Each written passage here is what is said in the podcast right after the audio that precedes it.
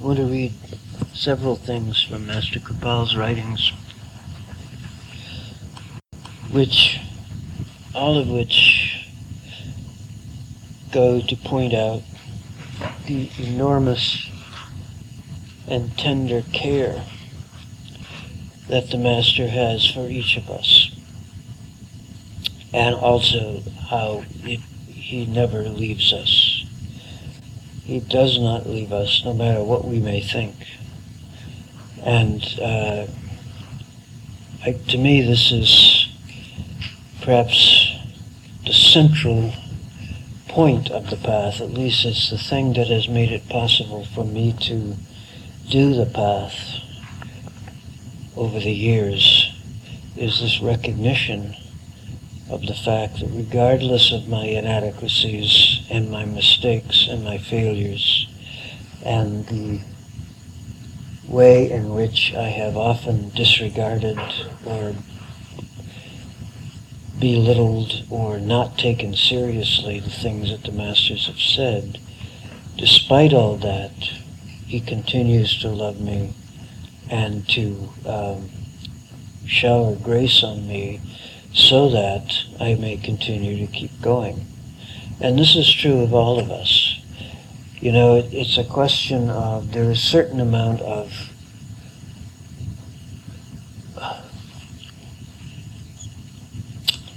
uh, cooperation needed on our part.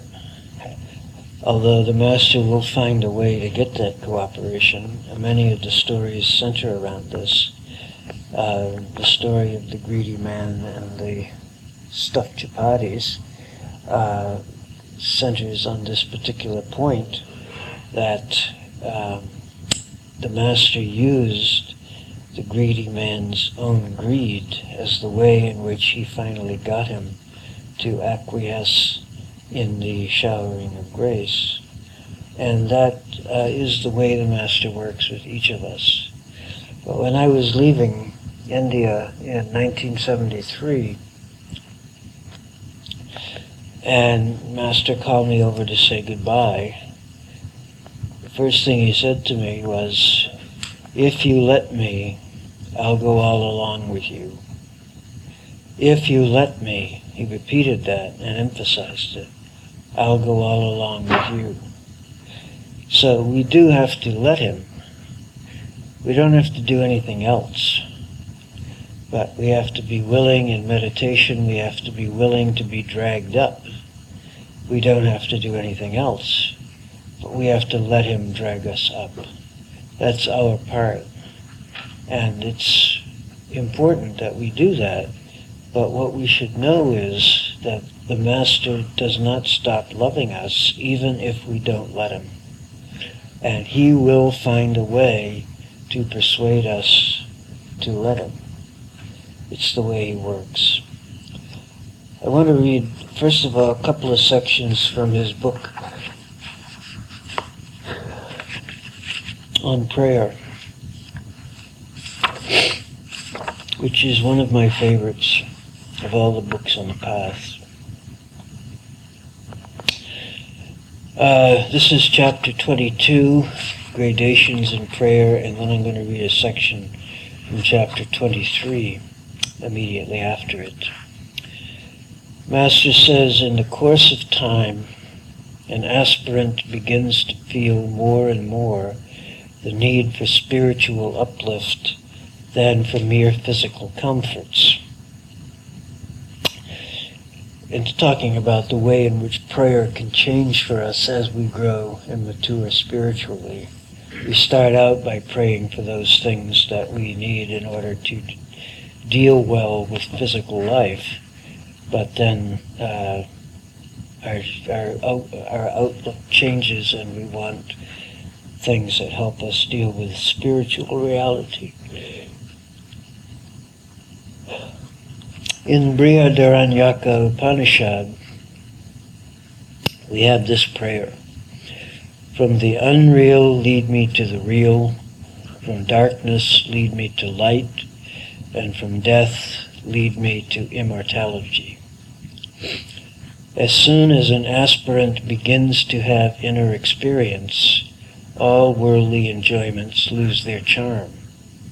Having had an experience, howsoever little, of the unchangeable permanence, he now finds no pleasure in the ever-changing objects of the world, subject as they are to gradual decay, disintegration, and ultimate dissolution.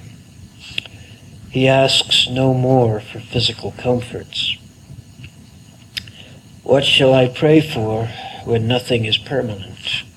Kabir. The whole world is slavishly mad, following the Epicurean principle eat, drink, and be merry. None has time to think of God and the inner self. But nothing in the world holds any attraction for a true aspirant. He makes best use of whatever comes in his way and works but to satisfy the bare needs of his body and spends the rest of his time in sadhana or spiritual discipline so as to derive the greatest benefit for his soul. For times without number have I drunk life to the lees. Without thy saving grace, O Lord, Nanak hath no release. Guru Arjan. Hereafter the aspirant lives just for the manifestation of Godhead within himself and to sing the glory of his name. Let the lotus feet of the Master rest in the heart. Let the tongue repeat his holy word.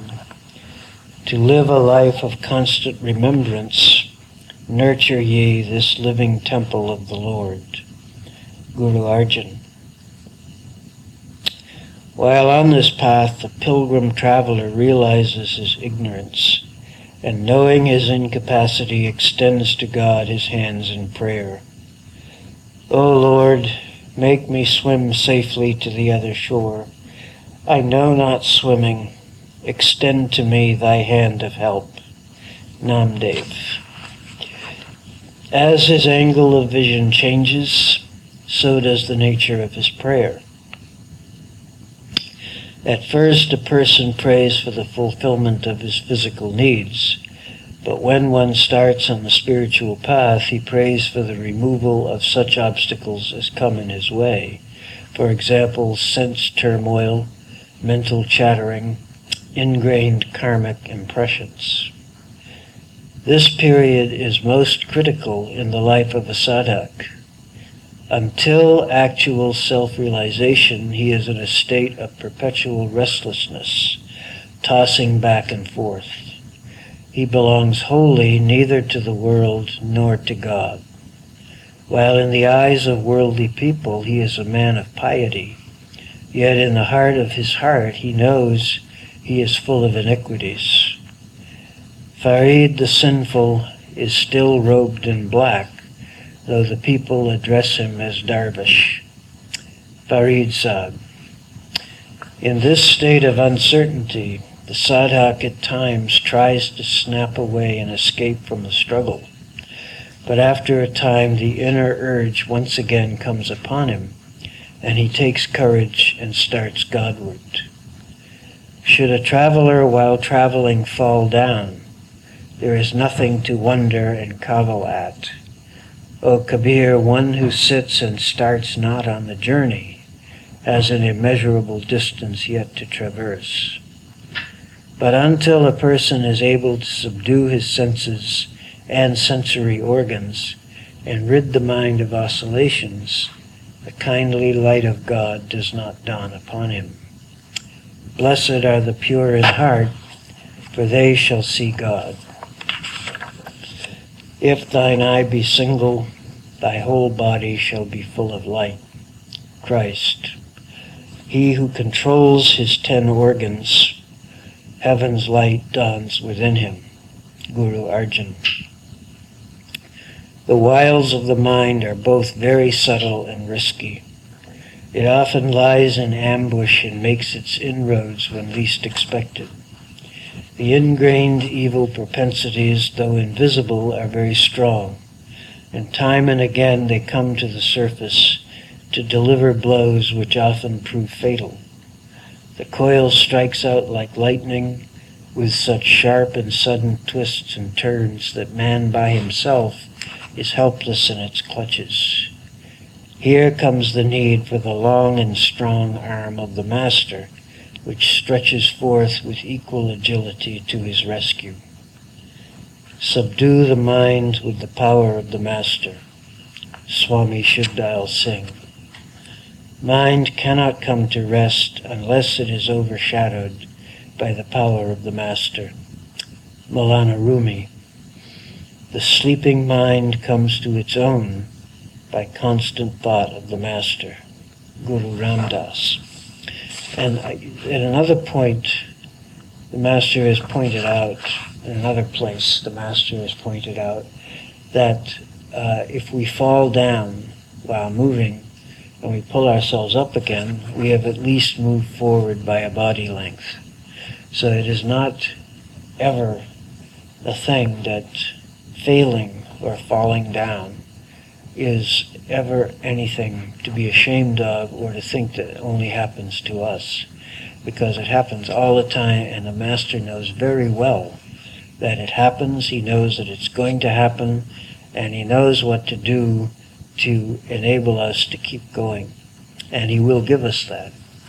He wants us the Master relates to us from the point of view of someone who loves us and wants us to come home.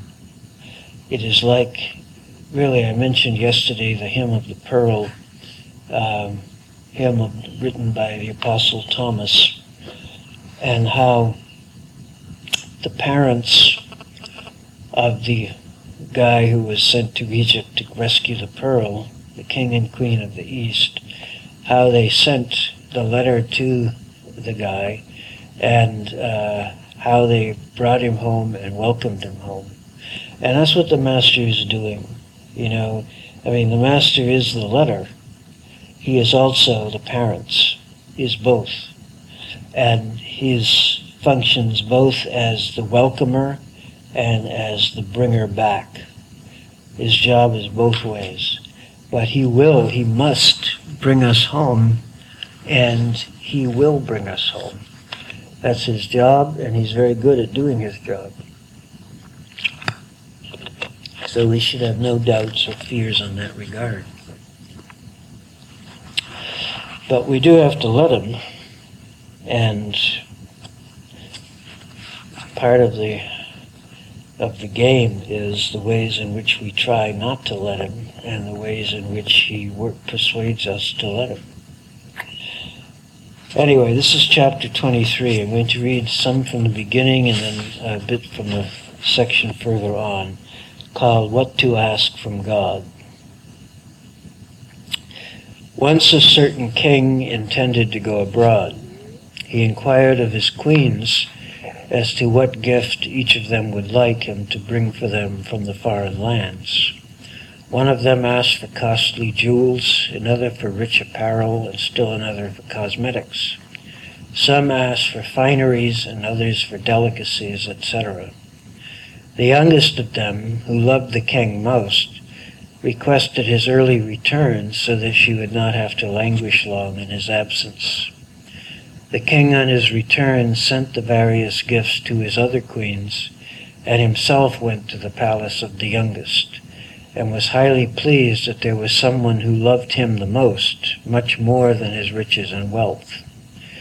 The queen, too, thanked God for her good fortune that her husband was with her, and that she needed nothing else. The rest of the queens, though each one of them had got what she wanted, had not the good fortune to claim their husband's attention. All their riches and gifts availed them not without their beloved. In exactly the same way, we, through short sightedness, ask from God or God man for trinkets of no consequence, and not Him and His saving grace. And like the different queens in the parable, suffer most the pangs of separation. All the riches of the world fail to give the least satisfaction. On the contrary, these things distract us from the truth and make us more miserable. If we could but win His grace, we would then be in want no more. All his riches come to us automatically without asking. Even if they are denied for one reason or another, it matters not, for without him and his love, they are dirty trash. All riches and fineries befit him who has won him, and even without them, what care if he were to live in poverty? Guru Arjan. Our most elementary needs of the body, to wit, uh, our most elementary needs are of the body, to wit, food, clothing, and shelter. For these things we strive hard, working madly and restlessly from morn till night. We sacrifice our very self to procure these comforts, if any comfort they provide. Do we not realize that when a child comes into the world, his life plan is sketched out beforehand? Without this, nobody would be here at all. With destiny all shaped, the mold is cast and the spirit enters therein, ready to take his life's journey in the world. With a predestined plan, one comes into the world, O Tulsi. With all this, the mind does not accept it. Dame Nature now gets ready for the royal reception of the Prince of the Universe, providing milk in the mother's breast, shelter in the mother's lap, and an army of attendants to attend to his minutest needs. The powers of nature mobilize all their forces to claim the prince child as their own. But as the child grows and develops into adolescence and begins to feel the life impulse surging in him, the world, as a foster mother, claims him as her own, and he fondly clings to her and her gifts, forgetting his native and prenatal home in heaven. Heaven lies about us in our infancy.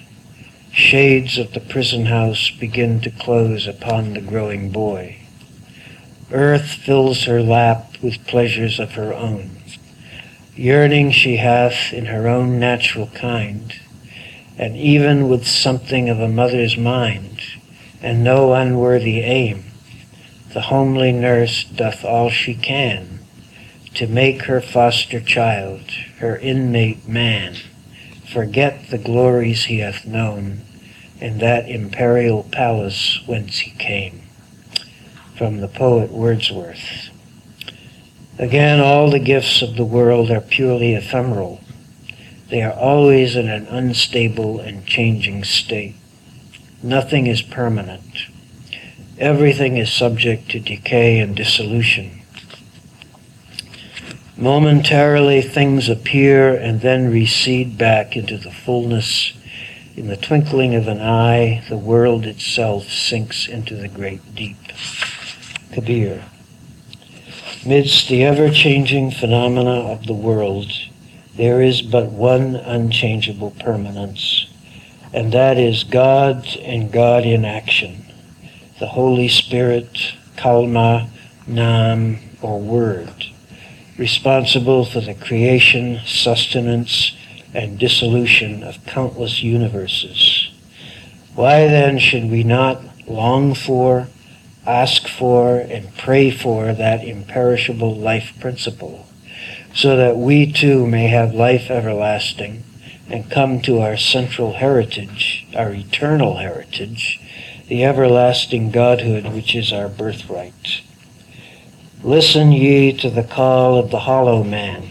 Manifest thyself, O Lord. Nanak has humbly reached thy door through the grace of thy devotee. Guru Arjan. Our native home is in Sachkhand. Ages upon ages have gone by since we parted from the Father and we are still in exile in this world. The soul that rises with us, our life star, hath had elsewhere its setting, and cometh from afar. Wordsworth. We must then yearn for a reunion with the Beloved, separated as we are from Him for myriads of ages. And it is of the if we can keep in mind, remember, I've talked a lot about perspective, point of view, uh, the ways in which it is impossible for us on this level to do justice to, to even think about the manifestations on a higher level. The Master as he really is, the higher planes, Sachkhand, the Absolute, all those things are words to us because we have not yet developed the, you could say, the apparatus to um, be able to receive them or connect with them. But the Master comes down for us and he is willing to subject himself to our limitations so that we can have a glimpse of the higher reality and that glimpse can remind us of what we once knew but have forgotten and then uh, we can willingly cooperate with him as he drags us up. I once, it's important, there are a couple of things that are important, actually there are thousands of things that are important, but I will say that I'm thinking of now. Uh, once I was sitting with Master Kirpal at his home in Rajpur. Uh, he had a, a, house in Rajpur, a village uh, not far from Dehradun. And uh, it was from there that he eventually um, built Manav Kendra, and then he moved to Manav Kendra from there. Um, but he used to come up to that house for retreats, and he would bring people with him sometimes.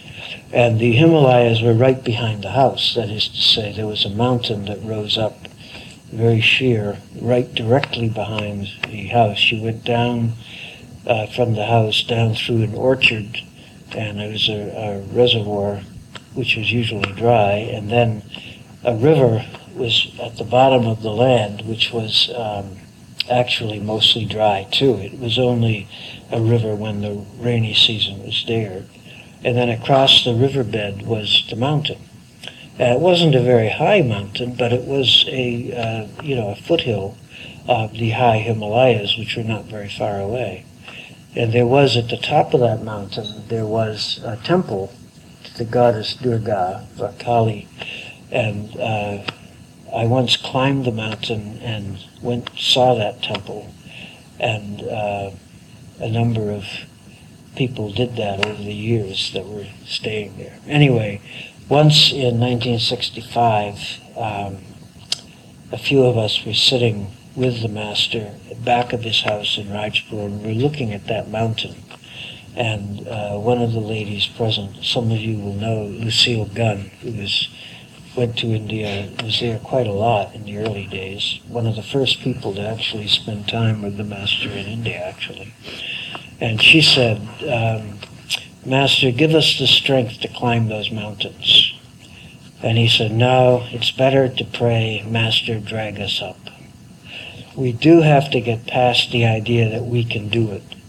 Thinking that we can do it on our own, that we can climb, is a great error because it will get in the way of our letting the Master drag us. There is a reason why in the initiation instructions he says several times, the Master will drag you up. And that's what's required. The particular trap we are in, we cannot get out by our own efforts. We can allow by our own efforts someone to help us. That's what we have. That's our option.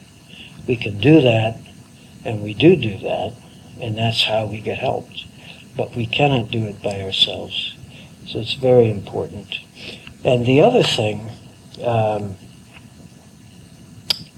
which we should always remember, is that the master does not, you know, the master really practices and teaches and lives nonviolence. Um, I, I have known, you know, I spent a lot of time with two masters, Master Kirpal and Sant Ji, and uh, I have to say that I very seldom, if ever, saw them force anything. They don't work that way. I remember one time uh, in 1984, or maybe, uh, no, it was 1990 at Sant Ji's tour to Sant Ashram that year. Um, a fellow came to talk to me whose wife was initiated, but he was not. And he said to me, I was very, very skeptical of this guru of yours when I came here, but uh, watching him work and seeing how everyone relates to him and hearing him speak, I realized that he's a master in the Taoist sense. That is, that he does not make anything happen or force anyone to do anything or push anyone. He simply is and lets others be aware of that and follow him. And I thought that was a very accurate description, considering that he had only been around a few days, of uh, what I had observed. I have often told, uh, you know, when I arrived in India in 1969, and I had uh, a tremendous reunion for me with Master Kirpal. I had not seen him for four years or thereabouts um, when I'd been to India last, because in Master Kirpal's day, we did not make regular trips, and he didn't come over here very often either. Sant Ji instituted, he was very gracious on us, and uh, we had many, many more chances to be in his physical presence than uh, in Kirpal's day. But um, I was I was so glad to see him, and it was like it was like this overwhelming realization of what he was, which I had almost completely forgotten, although I had not, I didn't realize that until I actually saw him again. Anyway, we were sitting on the porch, and he was talking to us, and we, it was being taped, and this noise kept coming in on us from inside the house. It was the noise of a television set, and it was so loud, and it was like drowning out the master sometimes and we were straining and straining here, and I kept thinking, why doesn't the master say something? Why doesn't he have them shut that set off? Who wants to hear that? And there were the Sevadars were all inside the house watching the television, which uh, Taiji had gotten a few months before. It was this tremendous new thing, and they were so excited about it. And uh, told me, Master didn't particularly want the TV, he didn't care about it, but he let people have what they wanted. And he even let them play it when he was giving darshan, and it didn't, I guess, occur to him to tell them to stop. Because he just didn't work that way. And I observed this with Sant Ji hundreds of times, if not thousands of times. Um, he would not. He didn't even like to rebuke people. I mean, God knows he did, and I'm sure I'm not the only one here who has experienced that but um, it was not his chosen way of relating to people.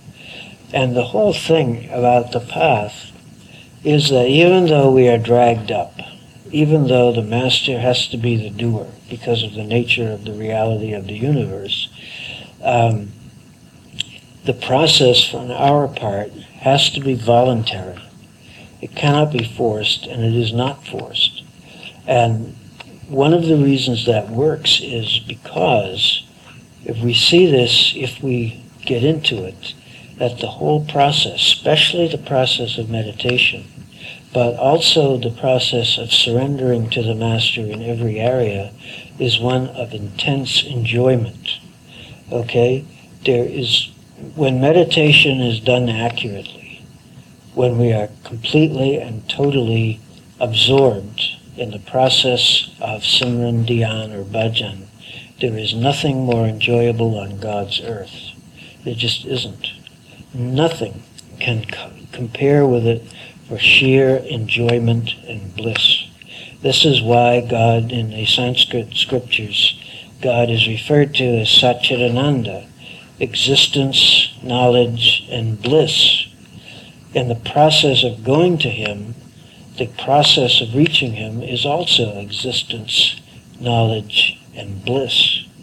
And that bliss is ours. You know, it's it's our birthright by virtue of being born as human beings, but it's also our heritage as the gift from the Master when we come in contact with Him.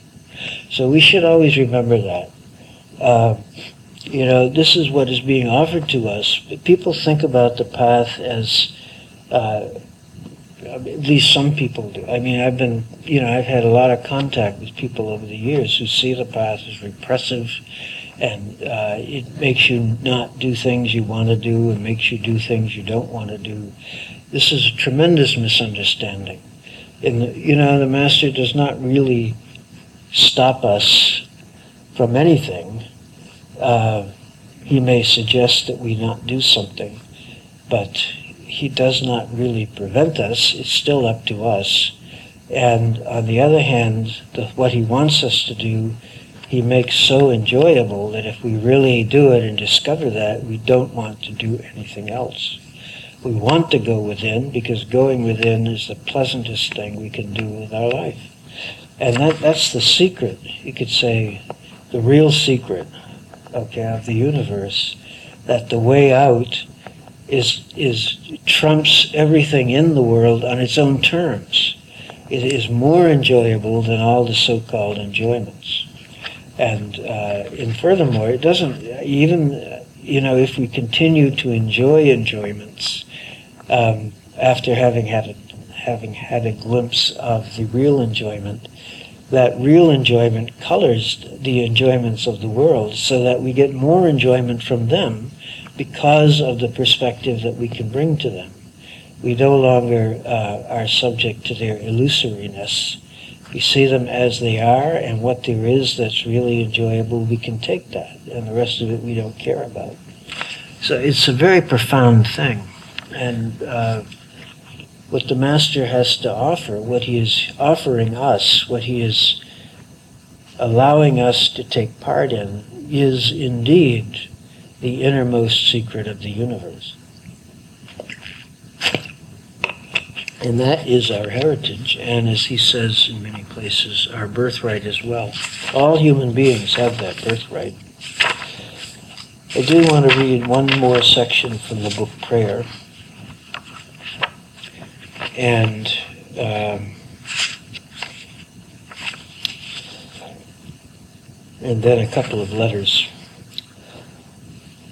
Also from the same chapter, What to Ask from God under the section called Ask for God, Master says, one may invoke help in crucial moments of his life from God or from a God man, for he alone can rescue him from such slippery moments. Full of the deadly sins and tormented by lusts of the flesh, I cry, Rescue me by thy grace as best thou may. O great and compassionate one, I am at thy mercy. With austerities and penances one cannot escape, but with thy glance of grace take Nanak out of the blind well. O Lord, save me. I am incapable of doing anything. In thy mercy, grant me the gift of Nam. Guru Arjan. I pray to the Guru, the beloved of God. A filthy worm am I, O grant me the light of Nam. Guru Ram Dass.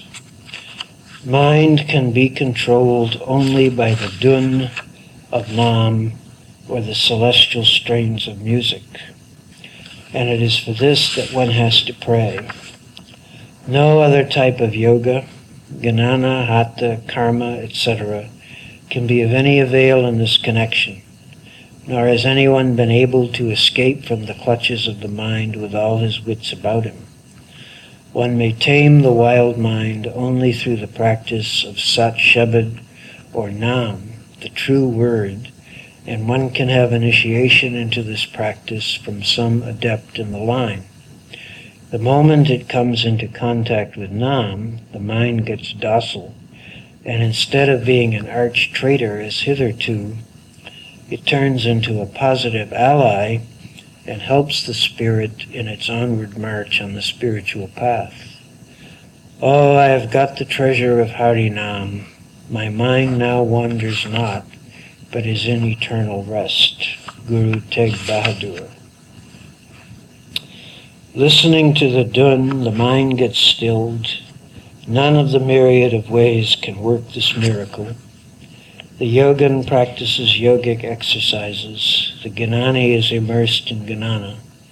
The hermit tires himself out in lone solitude. The anchorite does endless austerities. Those who meditate on the mental patterns, they too suffer from a great delusion.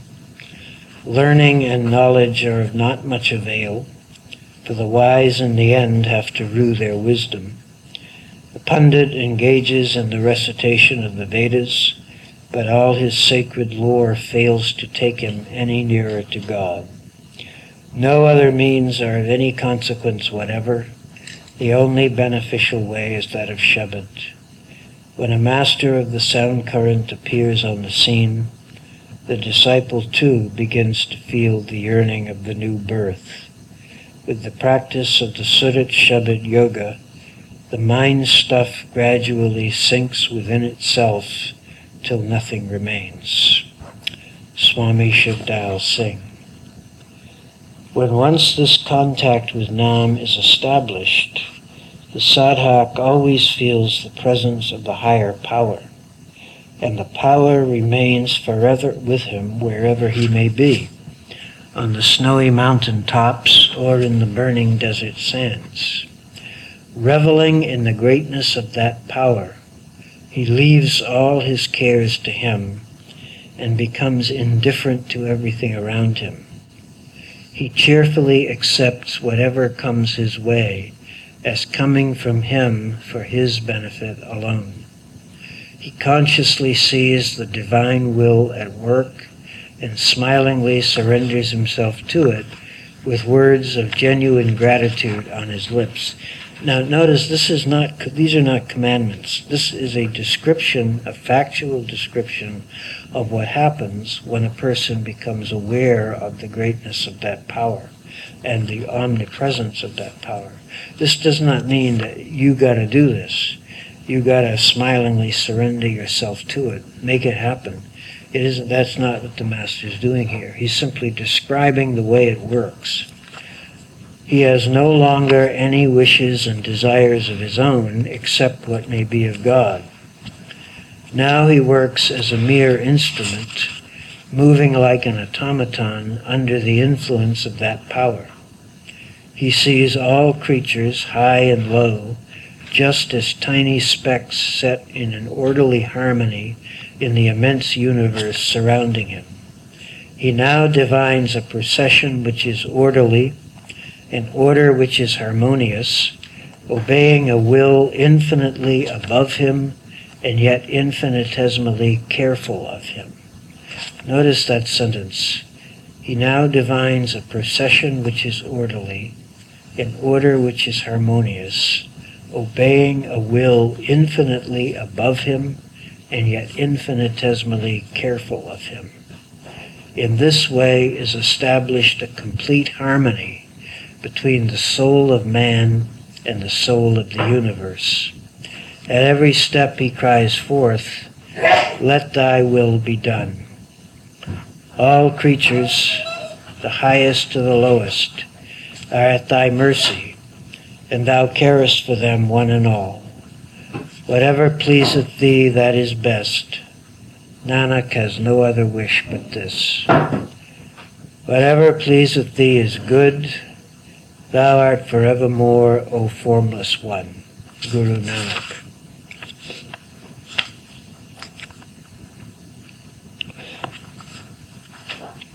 Saints always live in this state, being one with His will and conscious co workers with Him.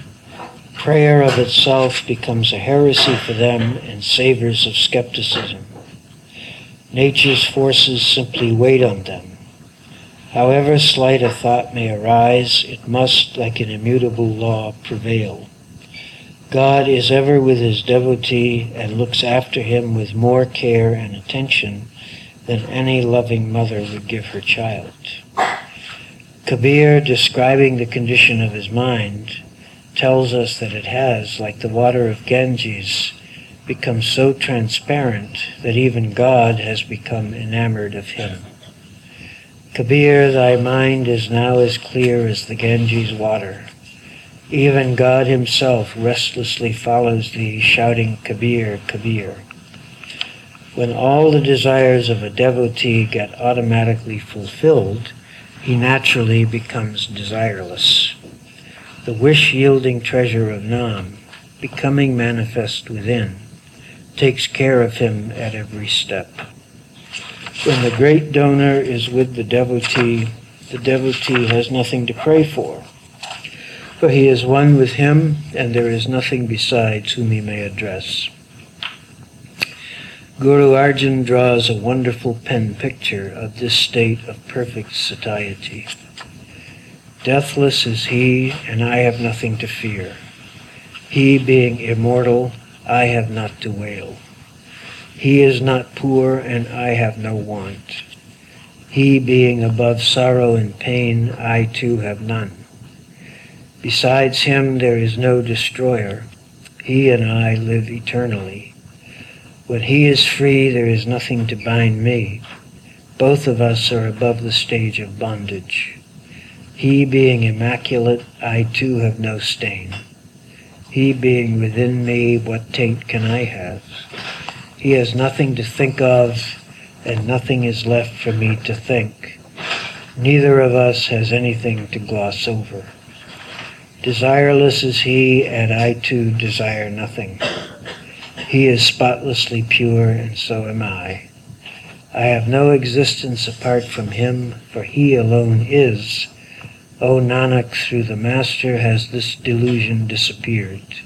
Having dipped in him, we are dyed in one color.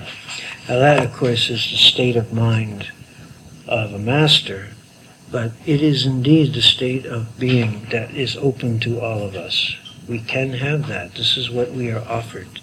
And when Master Kirpal says that we have the birthright to become God, uh, this is what he is talking about to be able to see things from that point of view is the whole uh, essence of everything, really. And it answers all our questions, it solves all our problems. It doesn't exactly solve the problems, it, they don't seem like problems anymore. They seem like something else.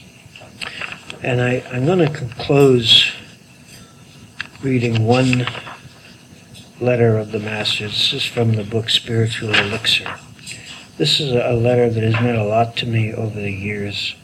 And it, among other things, it closes with the very powerful um,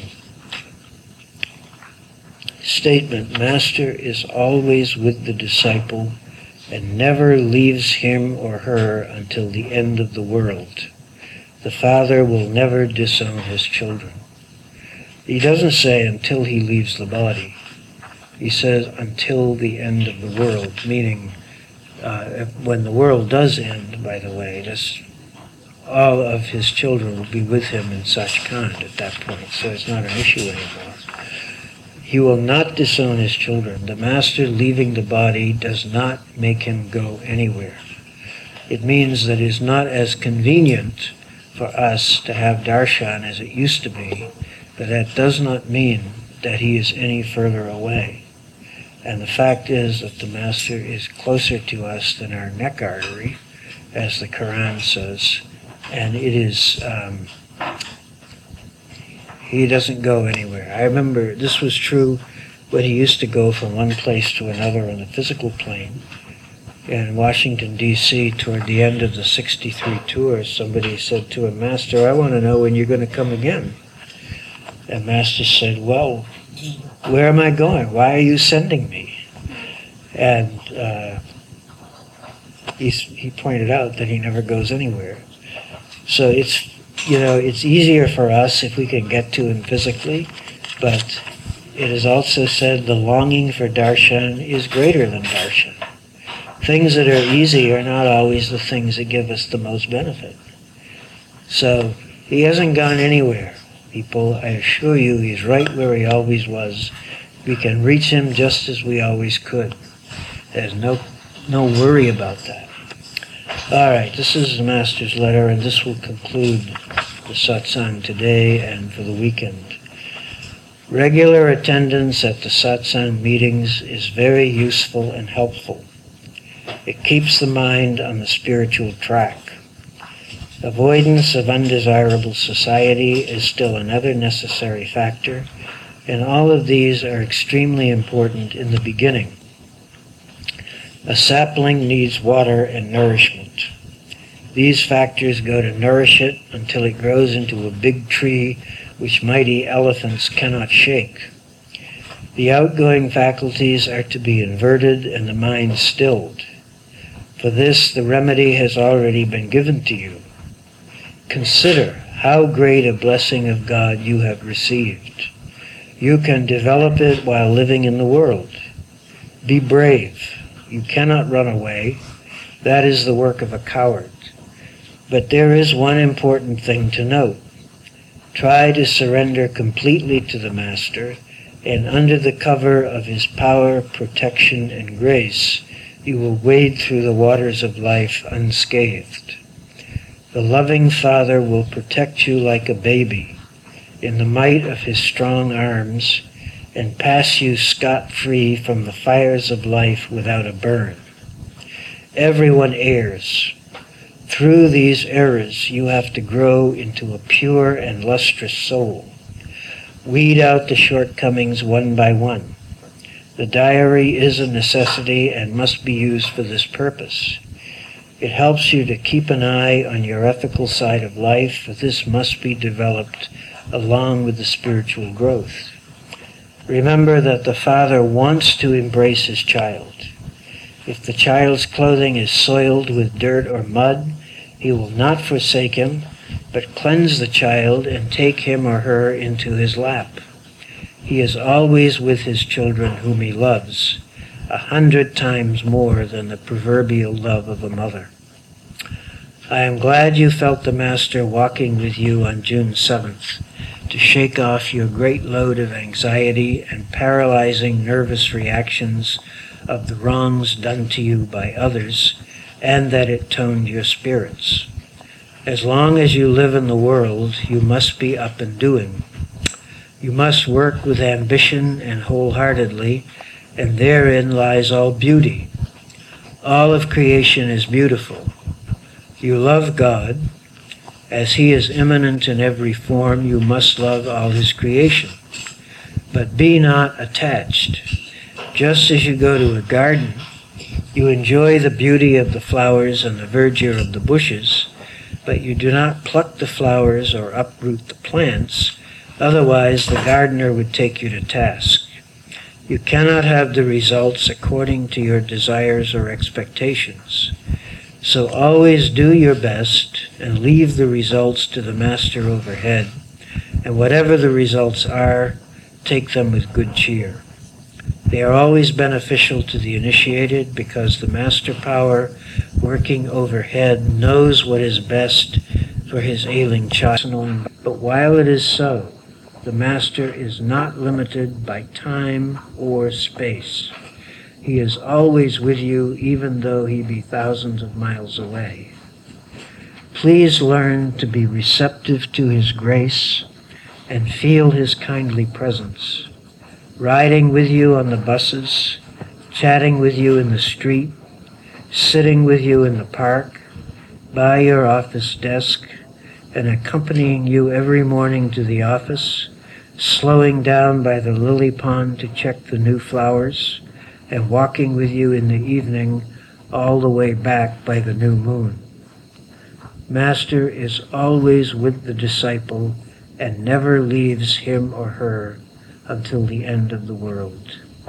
The Father will never disown his children.